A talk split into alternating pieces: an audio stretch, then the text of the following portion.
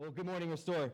Uh, my name's Justin. I am one of the pastors here. Uh, and if you are just now joining us, we're in the middle of a new series, which personally I'm very excited about um, for a couple of reasons. One, it's really this. Uh, I, I think one of the most underdeveloped, undertaught, underemphasized Christian actions, like part of why we do church, is unity. Right, right. So most of us have heard many, many sermons on, on, on glorifying God, on, on combating sin, on worship, right? And these are all beautiful and wonderful things and part of why we celebrate and live as a church together. But very few of us, I believe, have ever actually heard a sermon on unity, much less thought of it as like a principal part of our goal as Christians, like one of the things that we exercise and live out together as believers is unity in love. And so, what we're going to be doing over this next series, over these next couple of weeks, is we're going to be exploring uh, Christian unity. Okay, we're going to be doing this by exploring what it means to be a Christian. Okay, so, so what do I mean by that? Um, when we can define what it means to be a faithful, loving follower of Jesus, we now know how to stay united in our love for one another. When we can define what this is, what it means to follow Christ, to glorify Christ, to worship Christ, to love Jesus, when we understand what this means, we can actually begin to together understand what it means to be Christians. Most of us are used to a Christianity that has been inundated and saturated with cultural influence, right, with political influence. Uh, all kinds of versions of Christianity exist. But if we're really going to be faithful followers of Jesus who love him in unity, we must first understand what it is that we claim to live and worship out together. And so, what we're going to be doing this series is we're exploring something called the Nicene Creed. Okay, so the Nicene Creed was an early church document uh, that was ratified in the first 500 years of the church. And it was the first time, uh, and really the only time, that the church, north and south, east and west, had come together and affirmed what we believe as Christians. And it is now the only document, the only church document in existence that is affirmed by both Roman Catholic, Eastern Orthodox, and Protestants. It is the thing that if you are a follower of Jesus, you have in common with every other follower of Jesus. There are many, many nuances to the faith, right? There are many, many cultural differences with the way people worship Jesus all over the world. Even in our country, there are different ways that we worship Jesus and come together as Christians. But the Nicene Creed stands as a way that we define Christian hope kind of across the board. Okay, so why, why unity is so important is Jesus actually says in his priestly prayer when he prays to the Father before the crucifixion for us, they let them be one. This is part of Jesus' actual heart and plea for us as his followers. Uh, St. Ignatius, who was one of the early church fathers, uh, he said this In your harmonious and symphonic love, Jesus Christ is sung. So, person by person, become a choir. That being symphonic in harmony and taking up the tune of God in unison, you may, with one voice, sing through Jesus Christ to the Father, so that he may both hear you and know by your by the good you practice that you are indeed members of his Son. It is advantageous, therefore, that you should live in blameless unity, but that you must always enjoy communion with God. Okay, so, so as we explore the Nicene Creed, what we're going to do is we're going to draw heavily from Scripture, which is exactly what they did when they formed the Nicene Creed. Uh, and so for this first part of the Nicene Creed, we're going to be exploring God the Father. Okay, so the Creed starts with this We believe in one God, the Father Almighty the maker of heaven and earth, of all things visible and invisible. Okay, maker of all things visible and invisible. So, why this is important, right? Right. So, if I were to ask you, like, who is God the Father? You're like, ah, uh, was he Jesus' dad? Like, I kind of get a little bit of maybe how that works. But what the creed does here is it actually lays out two very fundamental aspects of knowing God, of worshiping God, of following God, and I will argue this morning, trusting God. And it's these two things. These are the, these two things that I want us to take away uh, from the sermon this morning. The first is this because God is visible to us as creator, as creator of the world, as a good God, we can know that He is fundamentally, fundamentally committed to our good. That's truth number one, which then helps us with truth number two, which means that in all the ways that He works that are invisible to us, that are unseen by us, that we struggle to understand, we can trust Him because we understand truth number one. Because we understand God first as creator who creates a good world for our good, fundamentally committed to our good, we can trust, number two, that as God works through ways that are invisible and unseen to us, unknown to us, unfathomable to us, we can trust that He is committed to our good. And I believe that if we can hold these two in tension with each other throughout our spiritual life, whether we find ourselves in mountains or we find ourselves in valleys, whether we find ourselves in seasons of clarity or whether we find ourselves in seasons of disorientation and darkness, holding these two together in tension will allow us to faithfully follow Jesus in all seasons of our lives. So, this is very similar to how Paul uh, finishes the doxology in Romans 11. And this is the text that we'll be in this morning. And like I said, most of what the Nicene Creed is, is they, they pulled truths out of Scripture and then formalized them into this document. Here's a piece of Scripture that really reflects what they're trying to say here, I believe. Romans 11, 33 through 36. Paul says this Oh, the depths of the riches of the wisdom and knowledge of God. How unsearchable his judgments and his paths beyond tracing out. Who has known the mind of the Lord? Or who has been his counselor? Who has ever given to God that God should repay them? For from him, and through him, and for him are all things. To him be the glory forever and ever. Amen. Let me pray for us this morning as we jump into the text. Well, Father God, for these next few minutes, um, as we, I don't know, as we explore you, like really, like as we get to know you, your character and your love, your mercy and your goodness. Father, would you help us to glorify you, as Paul says here, as we learn more about your attributes and your character and your nature? Help us to submit our life to you, to faithfully worship you and to love you as our creator and our good God, to trust you in all things, both visible and invisible to us. Father, we need you. We pray all of these things in your name.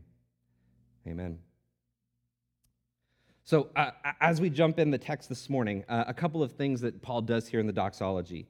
Uh, first thing he does is he shows that God is the creator and the giver of life and is committed to our good. This means that in verse 35, when Paul says this, who is ever given to God, that God should repay them. Here's what Paul is saying fundamentally all that God offers you, the grace that he bestows upon you, the love and the mercy that he shows you, everything that he is, he gives in such a way that you cannot repay this. There's nothing that you owe God. Well, well, let me rephrase that. There's nothing that you can give God back to where God's like, well, I'm glad I roped him in, right? I'm glad she's on my team. Like, that was a good call, right? Like, I'm glad first round draft pick, we got this person, right? Now, fundamentally, here, here's, here's where this actually requires us to really wrestle with grace. Okay, so on paper, I think we know this. I can't give anything to God that like benefits him because he is the source of all goodness. He's the source of everything that is good comes from him. Therefore, there's nothing that I can actually do to offer up to God in such a way that he's like, thanks. I don't know what I would have done without you. But I want to argue here for a second that most of us do not live our life this way. We fundamentally live our life in such a way that we still see the relationship with God as sort of like a tit for tat or karma, right? I pour in a little bit here, he gives a little bit back. I'm good here, he's good to me. I'm bad here, he punishes me. This is fundamentally how we start to understand grace, and it is very, very different than I think understanding grace is the way that Paul radically wants us to understand grace. There is nothing that you can do to repay God for any of the goodness that he shows you, so stop trying. This is actually literally what Paul says in Galatians uh, 2, verse 21. He actually says that we nullify the grace of God when we attempt to earn it. When we attempt to like find favor with God or prove to God that he was right and showing us goodness, we end up actually nullifying the goodness. We end up actually canceling out the goodness that he shows us. Because we've subtly tried to find a way to earn it. We've subtly tried to find a way to entitle ourselves to it. Hey, I've stopped saying enough bad words and I've stopped watching enough R-rated movies and I've started making enough good I don't know, like maybe you guys love R-rated movies. I don't know. Like but that's not my point. The point is like every single one of us has a moral arbitrary standard, I promise you. Every single person in this room has a standard that you think if I go below this, I'm disapproved by God. If I stay above this, He approves me. I don't know what your standard is. Um, as someone who struggles with OCD and scrupulosity, like mine is all over the place all of the time. Like I've got all kinds of things. I'm like, if I fall below this, I'm dis like God has disapproved of me. This is fundamentally why we often wrestle with shame, by the way, right? When we do feel like we've violated our own moral standard or we feel like we've violated God's standard, part of what our shame does is we hold on to this trying to demonstrate or prove to God, I'm really sorry I've done this. Will you forgive me? Will you see how remorseful I am? Now, there's something beautiful about repentance. I'm not negating that. I think there's something beautiful about saying, being able to say, God, I'm incredibly selfish and I need you and I'm sinful and I, like, I cannot navigate this on my own. However, I do think there's a big difference between repentance and shame. And I think many of us have actually merged the two.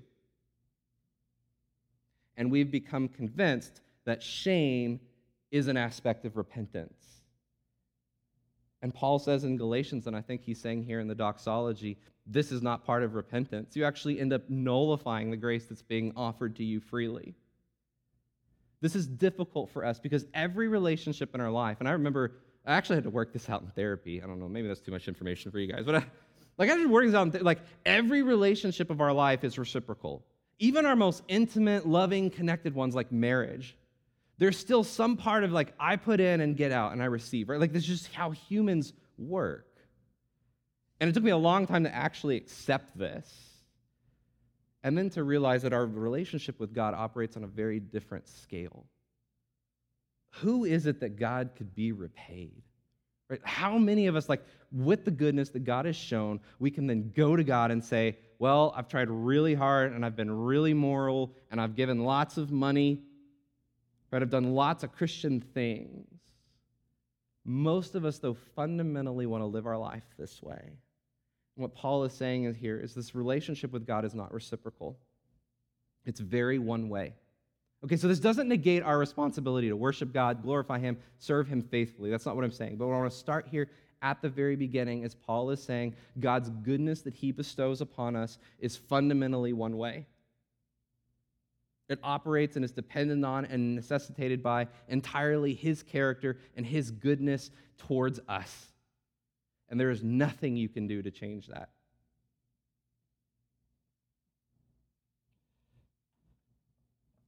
So here's, here's the fundamental so here's the fundamental problem with this that most of us actually wrestle with is that none of us actually receive God's goodness well.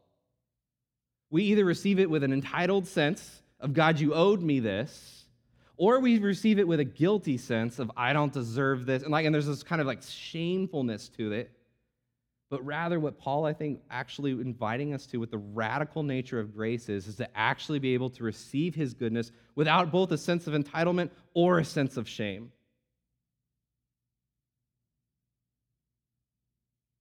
Without a sense of God, I, you owe me this because of how hard I work or how good I am, or without a sense of like, I don't deserve it, so I can't accept it. It's true that we don't deserve it, but what I mean by that is we often say, because I don't deserve it, I can't accept this. Like I've got to, like I've got to start measuring up a little bit more here. And this is rad- radically and fundamentally different than the nature of grace here. So creation itself is an act of grace. When you read Genesis, Genesis is written very differently uh, than any other ancient text on creation. It's written with an extraordinary amount of detail. And what we see is this God who lovingly and gently and carefully and gracefully and mercifully places man in this garden. Man and woman in this garden, humanity in this garden. And it tells the story of the goodness of God bestowed upon humanity. So this is difficult for us, right? Because fundamentally, we are not convinced that God, I don't think we are fundamentally convinced that God is actually committed to our good in this way. I think we are still remain convinced that if I am good enough, God remains convinced, committed to my good. And if I'm bad enough, then he may pull back a little bit, or he may withdraw a little bit. The story of Genesis is this carefully constructed story in which Adam and Eve, through no effort of their own, through no intent of their own, through no offering of their own, are placed in paradise and offered by their good father to go and flourish and thrive. At his core, God's intent and will for you is your good. Okay, and this is not me being like a liberal, like kumbaya pastor. Like, I don't like, like, I'm not a, like, I don't like any political label, right? But like, this isn't me saying, uh, like, yes, like, sometimes we're like, well, what about God's judgment? Like, we'll talk about those things too, right? And we have been talking about those. We talked about them a lot last December. But I want to get at here fundamentally at its core, at the very beginning of creation, the first two chapters of Genesis certainly portray a God who is committed to the good and the flourishing of you and me, and who offers it to us willingly without any effort on our part other than to just receive it openly, without guilt, without shame, without remorse, and without entitlement. This is the nature of God's goodness. So, why we spend a little bit of time on that is the second part here, um, which is the part that I think we actually also struggle with a little bit more. And it's the invisible, the incomprehensible incomprehensible, unfathomable nature of God. Okay, so uh, Paul says, Oh, the depth of the riches of the wisdom and the knowledge of God, how unsearchable his judgments and his paths beyond tracing out. Who has known the mind of the Lord, or who has been his counselor? Okay, so truth number one is God, as we see as creator, evidenced by the way that he's created goodness all around us, right? The way our children laugh at us, the way that we have close connected friendships, right? The way that we can taste good food. Like all of these are indications that God at his core is good.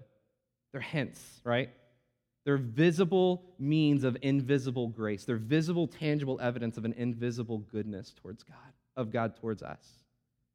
But this is why the second truth is a lot harder for us, and it's this is that God often works in invisible ways right? So, so we are glued in on uh, I see God working. I, if I can see God working, I know He's working. If I have evidence of His goodness, I know He cares.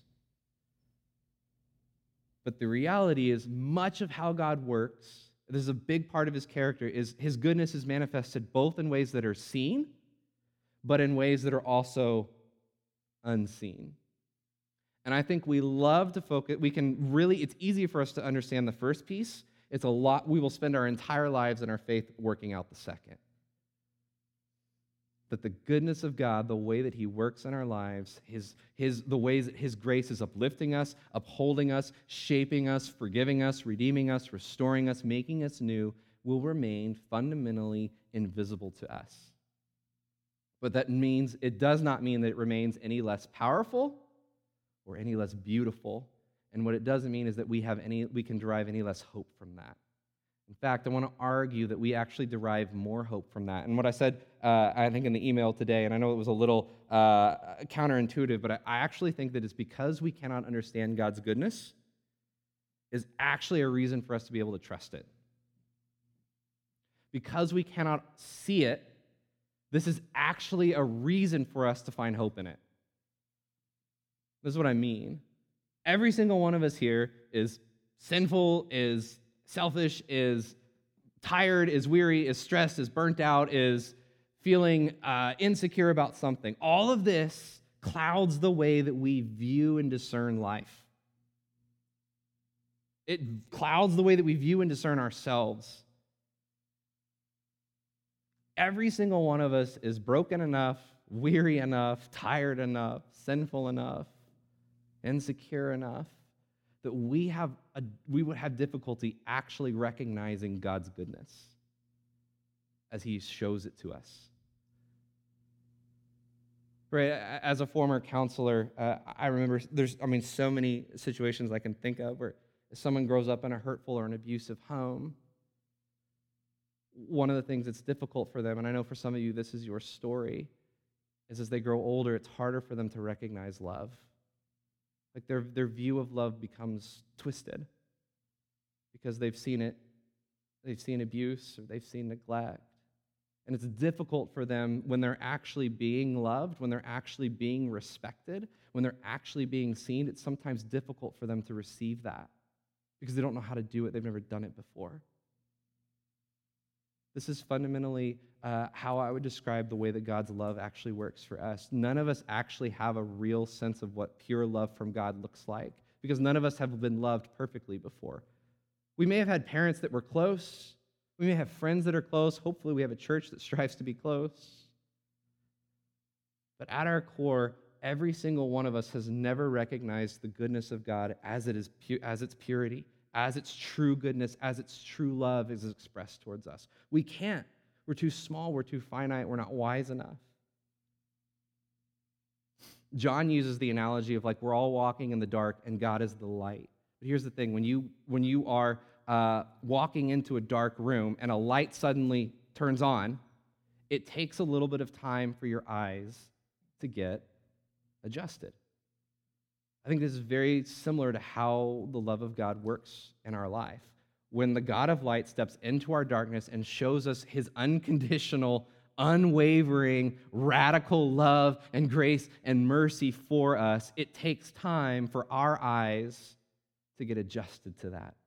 It takes time for our hearts to posture to be able to receive it well.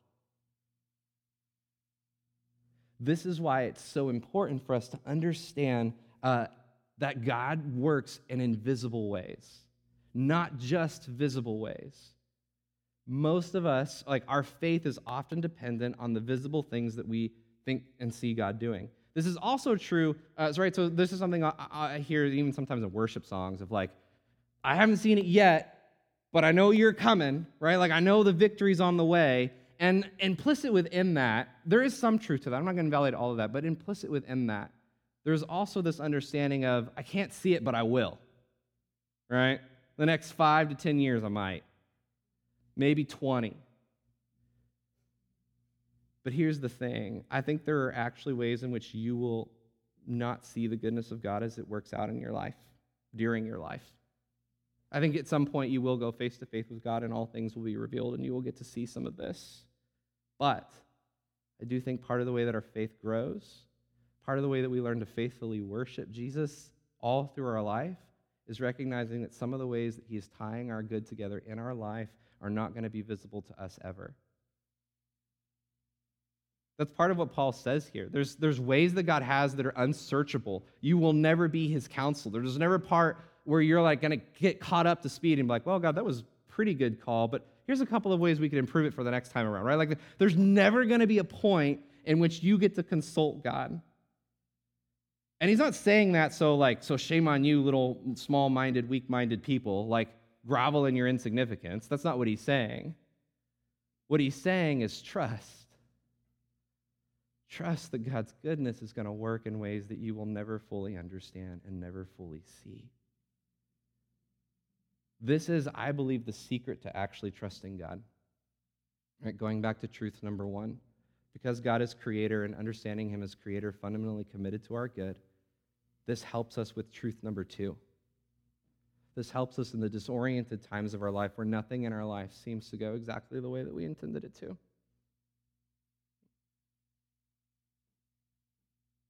This is the second truth of this helps us stay oriented in the midst of suffering. Right? In the midst of doubt, even. Right? And questioning God's character or who he is. When we can commit our hearts to truth number one it allows us to stay oriented for truth number two, which is much of God's goodness, much of the way that He works, much of the way that He upholds and is shaping you and changing you and redeeming you and restoring you will remain entirely and completely invisible to you. The promise isn't so you'll see it all one day necessarily. The promise is even when you can't see it, you can trust it. That's the actual promise. And yes, I do believe that face to face with Jesus someday, you're gonna, he's going to, in his goodness, show you all the intricacies of the way that he worked your life out for your good so that you could know him. I do believe that. But I also believe that for many of us, um, our, our faith can end up, get sh- end up getting shipwrecked over this second point. Right? When we really hit suffering, when it really hits us in a way that we can't sleep at night or it hurts. When our life takes turns that feel so disorienting, the question we ask is, Where are you, God? What we have to remember is part of God's attributes, part of who He is, His character, and His nature will remain entirely unseen to us. And this is faith. This is, this is what the journey of faith is. Uh, this is being able to worship uh, Him fully throughout your life.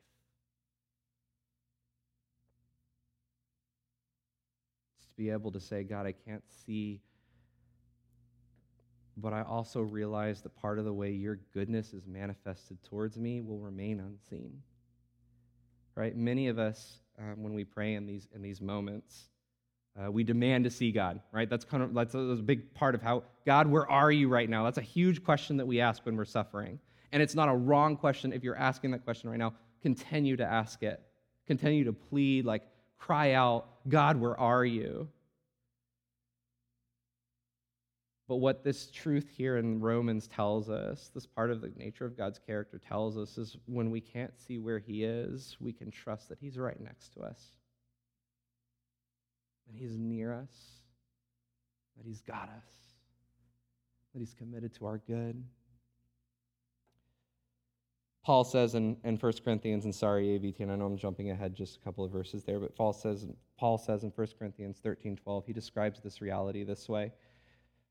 He says, Now that we see things imperfectly, like puzzling reflections in a mirror, but then we will see everything with perfect clarity. The moment in which we meet Jesus is what he's talking about here. All that I know now is partial and incomplete, but then I will know everything completely, just as God knows me completely. Right, Paul's getting at here is is part of, part of the, the experience of knowing God and worshiping God and faithfully serving God and loving God.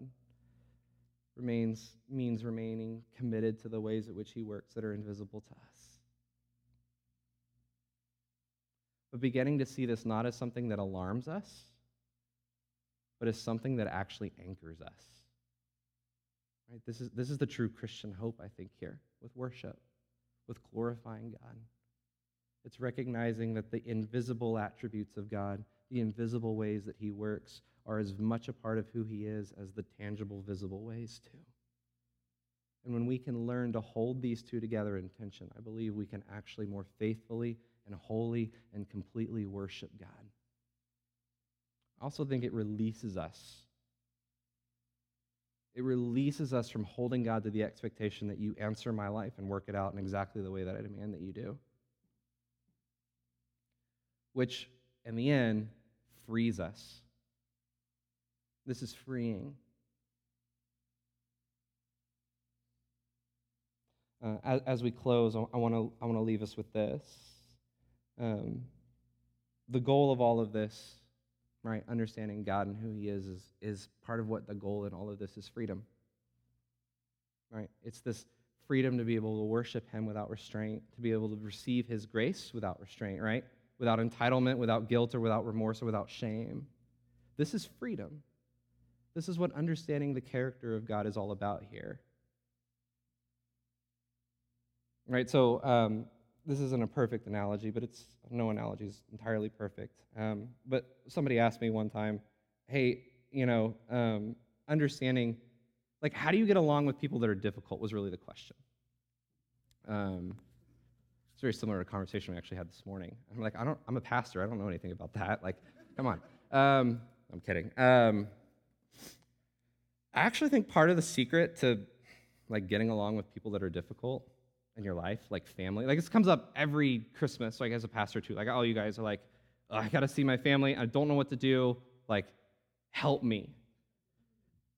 Part of actually, I think, finding freedom to be able to love your family in the difficult moments, be able to love difficult people, is acceptance. It's to be able to actually let go of the expectations they act in a certain way. Now, I'm not saying don't have boundaries. Please, nobody hear that. Somebody's like, well, just as said. That's not what I'm saying. I'm not suggesting we don't have boundaries. However, when you begin to, at your core, fundamentally accept that human nature is volatile, it's selfish, it's self seeking, it's interested usually only in itself. Right? When we actually begin to accept that, we actually begin to find freedom to be able to love in the midst of that. This is similar here, a similar concept here that what Paul's saying in Romans. When we can begin to accept and understand that God works in ways that are invisible to us, we can find the freedom to finally let go and love fully. We can stop demanding that everything that happens in our life makes sense to us. This is freedom. That doesn't mean that you don't stop. I'm not suggesting that we all become nihilist. I don't know, nihilist, I say that word right. I only know how to pronounce that from the Big Lebowski. Um, right? Like, so I'm not suggesting we get to the point of like nothing matters, but what I am suggesting is true freedom and knowing God and worshiping God starts with being able to say, there are parts of ways that He works that are entirely invisible to me, but I know are also entirely good, and I can find some freedom to like release my expectations here. I can find some freedom to let go. I can find some rest. Can stop demanding that everything that happened in my life God explained to me and trust and know that He's got me in His goodness. Because there are things that I can see. I can see the way that my kid smiles at me. I can see the way that this food tastes. I can see the way that this breeze hitting my, my bald head. I know most of y'all aren't bald, but like the sun hitting me just right. Like th- these are all tangible evidence of the goodness of God, which means in these other moments when I can't see it, I can, I can let go I can find some freedom to trust and know that He's still working despite it being entirely unseen by me. This is, I think, what's so important and why the Nicene Creed starts with this. It's Creator God of all things, both visible and invisible. Why Paul says in Romans, You're unfathomable. Who could be your counselor? Who could repay you? Your goodness is shown in such a way that there's nothing we can offer you back, which means that our, pure job, our only job here is to receive it with open hands and to explore freedom and the goodness that you have for us as you forgive us, as you show us, as you lead us, as you redeem us, as you call us home to you. Let me pray for us as we close out with communion and a final worship song this morning. Well, Father, would you, um, would you be with us as we close this morning? Father, would you forgive me um, for the inadequacy of my words in explaining such a beautiful thing as your character and your nature? such a majestic thing. Father, would you have real mercy on us as we strive to worship you and strive to understand you and strive to faithfully follow you? Much of what you do, we can see and we can celebrate and worship and thank you and glorify you for. But also, there are many, many ways that you are working in our lives that remain unseen by us. Invisible grace is all around us. Invisible goodness is all around us. So, Father, would you help our hearts to let go, to find real freedom and comfort in knowing that you work in invisible ways as you do invisible ways, and that your invisible ways that you work are no less evidence, no less tangible, no less accessible to us, and no less impactful over us as the visible ways are. Help us to trust both of these. Grow our hearts and our faith to worship you in the midst, whether we're in a season where it's visible or we're in a season where it's invisible. Would you help us to trust you and know you, Father? We need your help. Would you show us how to love one another? We pray all these things in your name. Amen.